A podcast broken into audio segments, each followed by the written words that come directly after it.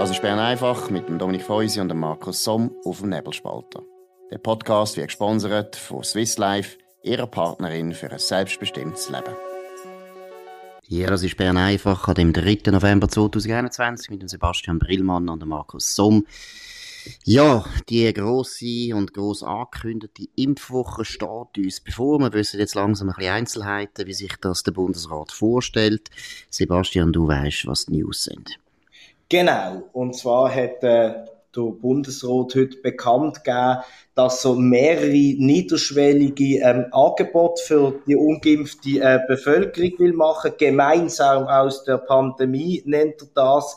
Da kann man jetzt künftig zum Beispiel sich am Zürcher Hauptbahnhof wird man quasi eingeladen, um sich äh, gratis impfen zu lassen. Aber besonders auffallen ist natürlich, dass es ab nächster Woche fünf Konzerte wird geben. In Thun, Lausanne, Sion, St. Gallen und Luzern. An jedem Tag eins. Und äh, dort werden sogenannte Stars auftreten, Stefanie Heitzmann, Baschi, äh, Anna Rossinelli, Sophie Hunger. Und mit dem will man, will man jetzt die Leute äh, zum Impfen bewegen. Kostet zweieinhalb Millionen Franken für insgesamt 2500 Leute, wenn nur 500 pro Konzert dürfen gehen.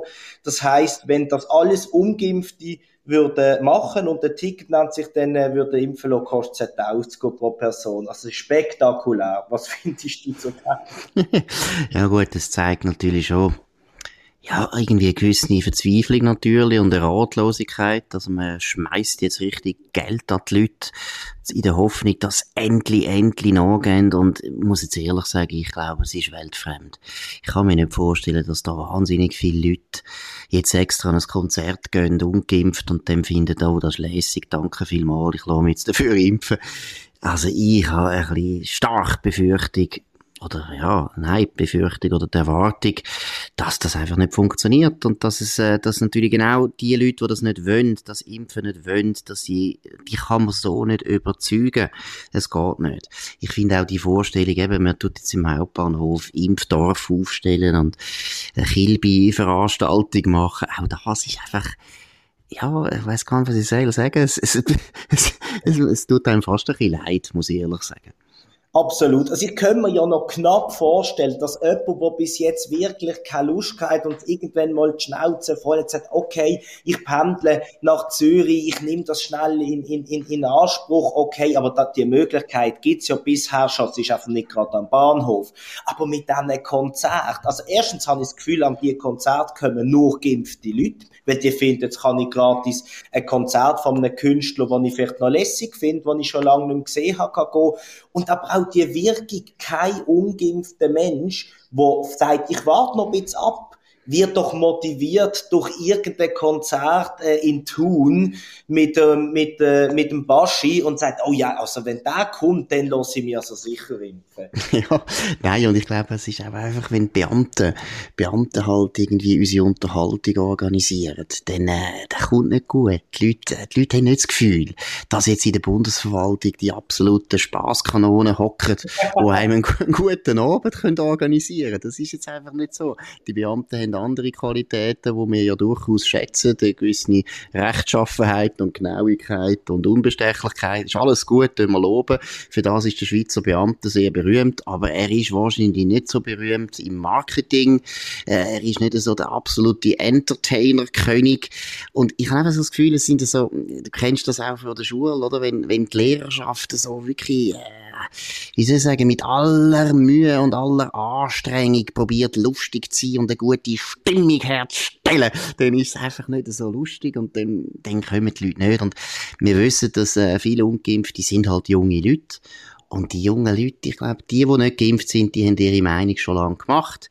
Die sehen nicht ein, warum sie bei dem Risiko, wo man halt einfach sieht aus den Zahlen, und das Risiko ist einfach nicht so groß für die jungen Leute, dass für sie Corona ein riesen Problem ist die lassen sich nicht impfen. Und vor allem, ich meine, wenn man weiß, dass recht viele junge Frauen aus welchen Gründen auch immer das Gefühl haben, sie werden unfruchtbar, also da lange es wahrscheinlich nicht, wenn der Baschi einmal einen guten Abend äh, bestreitet. Das lange einfach nicht. Und von dem her muss ich ehrlich sagen, ich würde jetzt da eher einfach sachliche Informationskampagnen machen. Ich würde ein paar Beamten erklären lassen, vor allem Ärzte vorstellen, die einfach etwas sagen, die erklären, warum das kein Problem ist.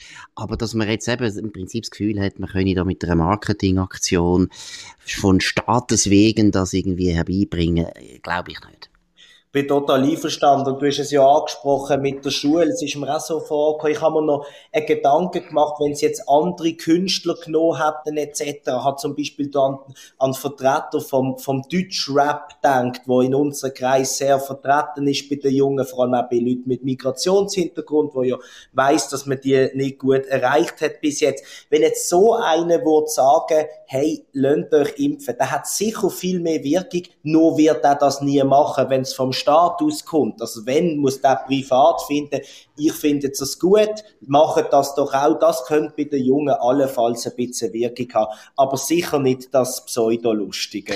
Weiss man eigentlich, was die Künstler bekommen für die Auftritte? Werden die zahlt vom Bund und kommen die ein normales Honorar über oder machen die das freiwillig, weil die so gern geimpft worden sind?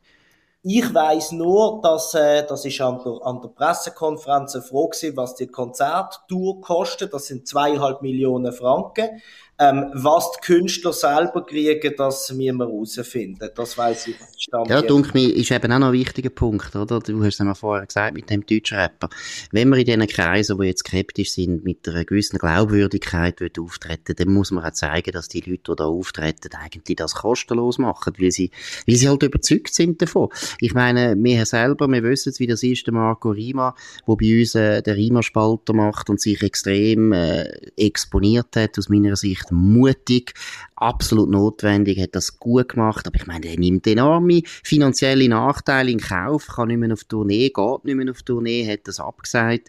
Also da sieht man ein persönliches Opfer und das gibt ihm natürlich in seinen Kreisen sehr viel Glaubwürdigkeit. Und wenn man halt sich dann nachher vom Staat lässt, zahlen, dass man wieder mal auftreten kann und ein Konzert geben ja, ich glaube nicht, dass das so viele Ungeimpfte nachher wahnsinnig beeindruckt wie gesagt, das, das sehe ich gleich. Ich, ich kenne die Zahl nicht. Bei zweieinhalb Millionen Budget für fünf Konzerte kommt man zumindest auf den Gedanken, dass ein Teil auch Gagen werden sein. Vielleicht machen die das auch gratis. Das werden wir sicher, sicher genau. erfahren. Ich habe mir noch gedacht, wenn man jetzt äh, als Jungen an so ein Konzert kann gehen, oder gratis sogar, mehrmals, und dann viel Franken spart, dann könnte man sich wieder einen Bus leisten in Zukunft, wenn man mal irgendwie mit Freunden unterwegs ist und ein bisschen Littering betreibt. Du weißt da mehr.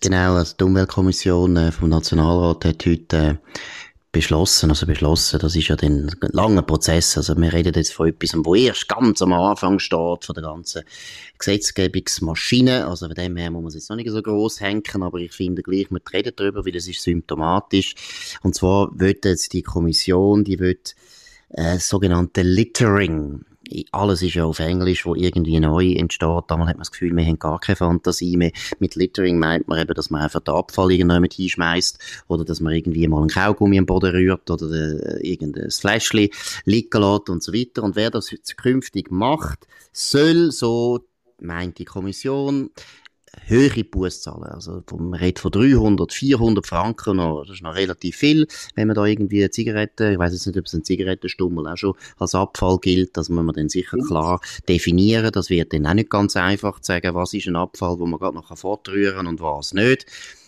Äh, aus meiner Sicht absolute Bieridee und man merkt irgendwo, ich weiß auch nicht, ob die Leute immer mehr das asiatische Modell vom absoluten Überwachungsstaat, vom autoritären Nanny-Staat immer mehr wollen kopieren. Wir machen jetzt schon 18 Monate Corona-Politik nach dem Vorbild aus Asien. Ich glaube, das ist meiner Meinung nach eine absolute Schnapsidee. Völlig einverstanden. Also ich habe, ähm, weil du es gerade angesprochen hast, aus dem asiatischen Raum, das ist unbestritten, ähm, das Vorbild, noch, eine, noch ein Beispiel rausgesucht aus dem Jahr 2015 in, in Singapur, wo ja bekannt ist für drakonische Strophen. Und da hat der Raucher, weil er mehrmals in Folge überführt worden ist, dass er einen Stummel am Boden gehabt hat, aus der Wohnung, hat er müssen 13.000 Dollar zahlen. Also du siehst, wo das anführt, wenn man mal anfängt, 1300 sind schon viel. Und es ist lächerlich, sie wissen ja selber ganz genau, ob es jetzt 100 Stutz kostet oder 300 oder von mir aus 13.000, es wird nicht nützen, weil sie sagen immer auch, man kann es nicht überprüfen. Und das Problem ist ein anderes, wir haben es heute Morgen schon mal miteinander leicht äh, äh, diskutiert, man muss den Kindern in der Schule halt wieder sagen, was man darf und was man nicht darf. Ob das dann etwas kostet, am Schluss, ah, das halte ich auch für eher Schnapsidee. Genau, ich finde, das ist so ein typisches Beispiel, wo man halt gesellschaftliche Fehlentwicklungen will probieren korrigieren. Und eigentlich die gesellschaftlichen Fehlentwicklungen, die hat man früher im Griff gehabt und jetzt nicht mehr, oder? Wir müssen ja jetzt einfach einmal zuerst untersuchen, wieso ist denn das in den 70er Jahren noch nicht passiert? Wieso haben wir in der Schweiz, und die Schweiz ist wirklich berühmt dafür, sehr immer Sauberkeit gehabt im öffentlichen Raum. Die Leute haben sich fast nicht getraut, irgendetwas äh, am Boden zu rühren. Und da muss ich wirklich sagen, da muss man halt wieder mal den Schulabwart, muss man loben, oder? Du weißt auch, wie das war in der Schule. In der Schule hat man das gelernt früher, nämlich dadurch, dass es einen ekligen, blöden Schulabwart gegeben hat, der einem zusammengeschissen hat, wenn man man das eben gemacht hat, oder wenn es ganz schlimm war, hat man sogar müssen am Mittagnachmittag müssen putzen. Und das ist nicht, ich höre jetzt schon die Leute, die sagen, ja, das ist unrealistisch, ja, ja, ich bin zurück ins 18. Jahrhundert. Nein, es geht nicht um das, es geht um das, dass es gewisse Sachen gegeben hat früher, muss man jetzt halt, halt auch mal sagen, in der Vergangenheit, wo gut funktioniert hat, und man hat es ohne Not aufgehoben, weiß nicht warum, und jetzt hat man nachher das Problem und nachher kommt man mit ganz extremen Maßnahmen, die völlig unrealistisch sind. Und äh, meiner Meinung nach ganz ein typisches Beispiel, wir können noch ganz viel von diesen Beispielen könnten wir aufzählen, machen wir dem nächstes Mal, weil jetzt würde ich noch gerne über recht ein äh, wichtiges Ereignis in Amerika reden, nämlich gestern sind Wahlen gewesen, unter anderem im Bundesstaat Virginia und dort hat der republikanische Kandidat gewonnen. Das ist eine ziemliche Sensation. Was ist dein Eindruck, Sebastian? Also ich bin vor allem überrascht, ähm, wie, wie, wie schockiert da jetzt die Medien berichten. Äh, Katastrophe für beiden, für Demokraten, das mag sicher auch sein, aber auf der anderen Seite muss ich sagen, der, der, der Republikaner Glenn Youngkin heisst, der, der hat erstens einen guten Wahlkampf gemacht hat, hat Leute überzeugt. Zweitens äh, ist es in Virginia normal, dass man gern der äh, regierenden Partei einmal einen Denkzettel ähm, gibt. Und drittens muss ich sagen, Demokraten haben Wahlkampf gemacht, es ist anti-Trump der Kandidat von der Republikaner hat das, äh, ist da nicht in das Fettnäpfchen getreten. Und ich muss ganz ehrlich sagen, das, das langt dann einfach nicht. Und wenn man sieht, dass auch in New Jersey der republikanische Kandidat vorne ist, dort auch völlig überraschend, ähm, muss man sagen, ja, der Joe Biden hat, ein, hat ein Problem. Ein großes Problem. Das glaube ich auch. Also du hast vollkommen recht. Das ist, äh, auf den ersten Blick könnte man sagen, ja, eben, das ist auch ein bisschen normal, dass äh, so Wahlen werden auch immer genutzt, um einen kleinen Denkzettel zu geben, der amtierenden Regierung, aber ich glaube, es reicht wirklich viel tiefer, weil Virginia ist äh, der Staat, wo ja gerade neben Washington D.C ist, also besser gesagt Washington DC, ist eigentlich in Virginia und in Maryland, also genau an der Grenze zwischen den zwei Staaten.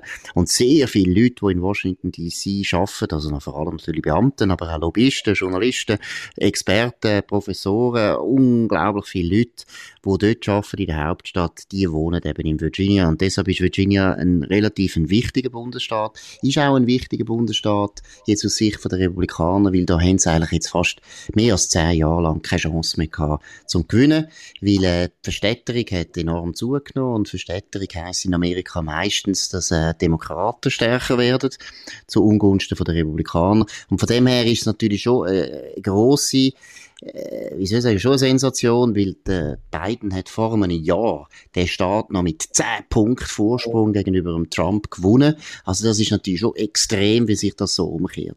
Was sehr interessant ist, ist das oder? Du hast es angesprochen, Joe Biden hat das Problem, seine äh, Ratings sind sehr schlecht, die gehen jetzt Richtung 40 bis vielleicht teilweise sogar bald unter 40 Prozent. Er ist, er gilt nicht als wahnsinnig fähig, er hat bis jetzt nichts standgebracht und das ist sicher mal ein, ein Denkzettel, aber interessant ist, eher auch darauf zu schauen, wie hat jetzt der Republikaner, der Youngkin, den Wahlkampf gemacht? Und das sind zwei wichtige Erkenntnisse. Erstens, er ist auf Themen gegangen, auf konkrete Themen gegangen, die die Leute beschäftigen, vor allem zum Beispiel die Schule. Ganz wichtig, wäre jetzt bei uns eben auch langsam mal endlich ein Thema, das Politiker sollten brauchen in den Kantonen. Da haben sich sehr viele Eltern wehren sich in Amerika gegen die sogenannte Critical Race Theory. Da geht es wirklich darum, im Prinzip den Kindern zu sagen, falls sie weiss sind, sie sind privilegiert und sie müssen sich schämen und das geht nicht auf die Dauer. Und das ist ein wichtiges Thema gewesen, das die Leute aufregt, das hat er aufgenommen, also wirklich konkrete Themen, die die Leute wirklich beschäftigt aufgenommen. Und das andere ist eine raffinierte Art, wie er sich vom Trump distanziert hat. Und zwar eben nicht, eigentlich hat sich nicht distanziert, hat sich auch unterstützen lassen vom Trump, hat aber den Trump auch nicht eingeladen an Kampagne. Der Trump ist nie auftreten in Virginia, stört wahrscheinlich den Trump auch. Und der Wall Street Journal hat es noch gut gesagt, oder? Das ist jetzt nicht von einem normalen Republikaner, wo, wo, wo he's talking like a human being, oder? Also er redet wieder mal wie ein normaler Mensch. Also das ist natürlich schon das was beim Trump sehr speziell war. Er hat einen ganz eigenartigen, einzigartigen auch Auftritt gehabt. Und Virginia zeigt ein bisschen, wie die Republikaner könnten gewinnen. Mhm. Und trotzdem finde ich es interessant beim, beim, beim äh, Sieger jetzt, äh, dass er ja auch kein Politiker ist, auch Geschäftsmann gesehen, auch mit einer gewissen Art Themen anzusprechen, wie es der Trump auch gemacht hat, aber wie du richtig sagst, eben nicht vielleicht darf man das mal sagen, in dieser extremen Form. Und auf zwei, drei Themen fokussiert, dort klare Position, aber vielleicht nicht drei Beleidigungen dazwischen. Und auch der Umgang mit dem Trump das Gute genommen, aber nicht gefunden, dass der muss auftreten, sondern virtuelle Rallyes hat er ihm zugestanden, weil er es unter Kontrolle hatte und ich meine, wenn man sieht, da über überlegene Sieg in, in der immer wichtigen äh, Vorstädten, gerade mit dem Schulthema, wo du angesprochen hast, ist das natürlich taktisch hervorragend. Und es zeigt natürlich auch, dass eben Amerika wirklich äh, aus meiner Sicht nach wie vor sehr gut funktionierende Demokratie ist. Jetzt haben wir den Wahlsieg von Joe Biden. Er ist meiner Meinung nach am Versagen. Und es wird sehr schnell korrigiert, oder? Also der, der Wähler tut sich sehr schnell äußern, der Wähler tut sehr schnell äh, den Stecker ziehen. Und du hast richtig gesagt, ist wieder ein Aussenseiter, ist ein Geschäftsmann gewesen, ist ein absoluter Newcomer. Der ist vorher nicht in der Politik gewesen. Es ist etwas, wo wir unbedingt auch mehr bräuchten in der Schweiz, dass Leute, die in der Wirtschaft gewesen sind, einfach neu in die Politik kommen, dass wir nicht von diesen blöden, äh, ja, Entschuldigung, Berufspolitiker die ganze Zeit dominiert werden, weil Berufspolitiker sind meiner Meinung nach ein Unglück für den ganzen Westen. Das ist nicht gut. Politik sollte nicht ein Beruf sein. Und von dem her ist es ein sehr erfreuliches Ergebnis, eben, weil es auch wieder ganz sofort eine demokratische Korrektur zeigt. Und in dem Sinn bleiben wir bei Bern einfach. Es ist jetzt teilweise Washington einfach gewesen, oder Richmond einfach. Das ist äh, die Hauptstadt von Virginia. Wir wünschen einen schönen Abend. Danke für die Aufmerksamkeit. Das ist es gewesen, Bern einfach auf nebelspalter.ch. Wir wünschen eine gute Zeit. Bis morgen wieder. Das war Bern einfach mit dem Dominik Feusi und dem Markus Somm auf dem Nebelspalter. Der Podcast wird gesponsert von Swiss Life, ihrer Partnerin für ein selbstbestimmtes Leben. Den Podcast könnt ihr auf nebelspalter.ch abladen und auf allen gängigen Plattformen wie Spotify oder Apple Podcast und so weiter.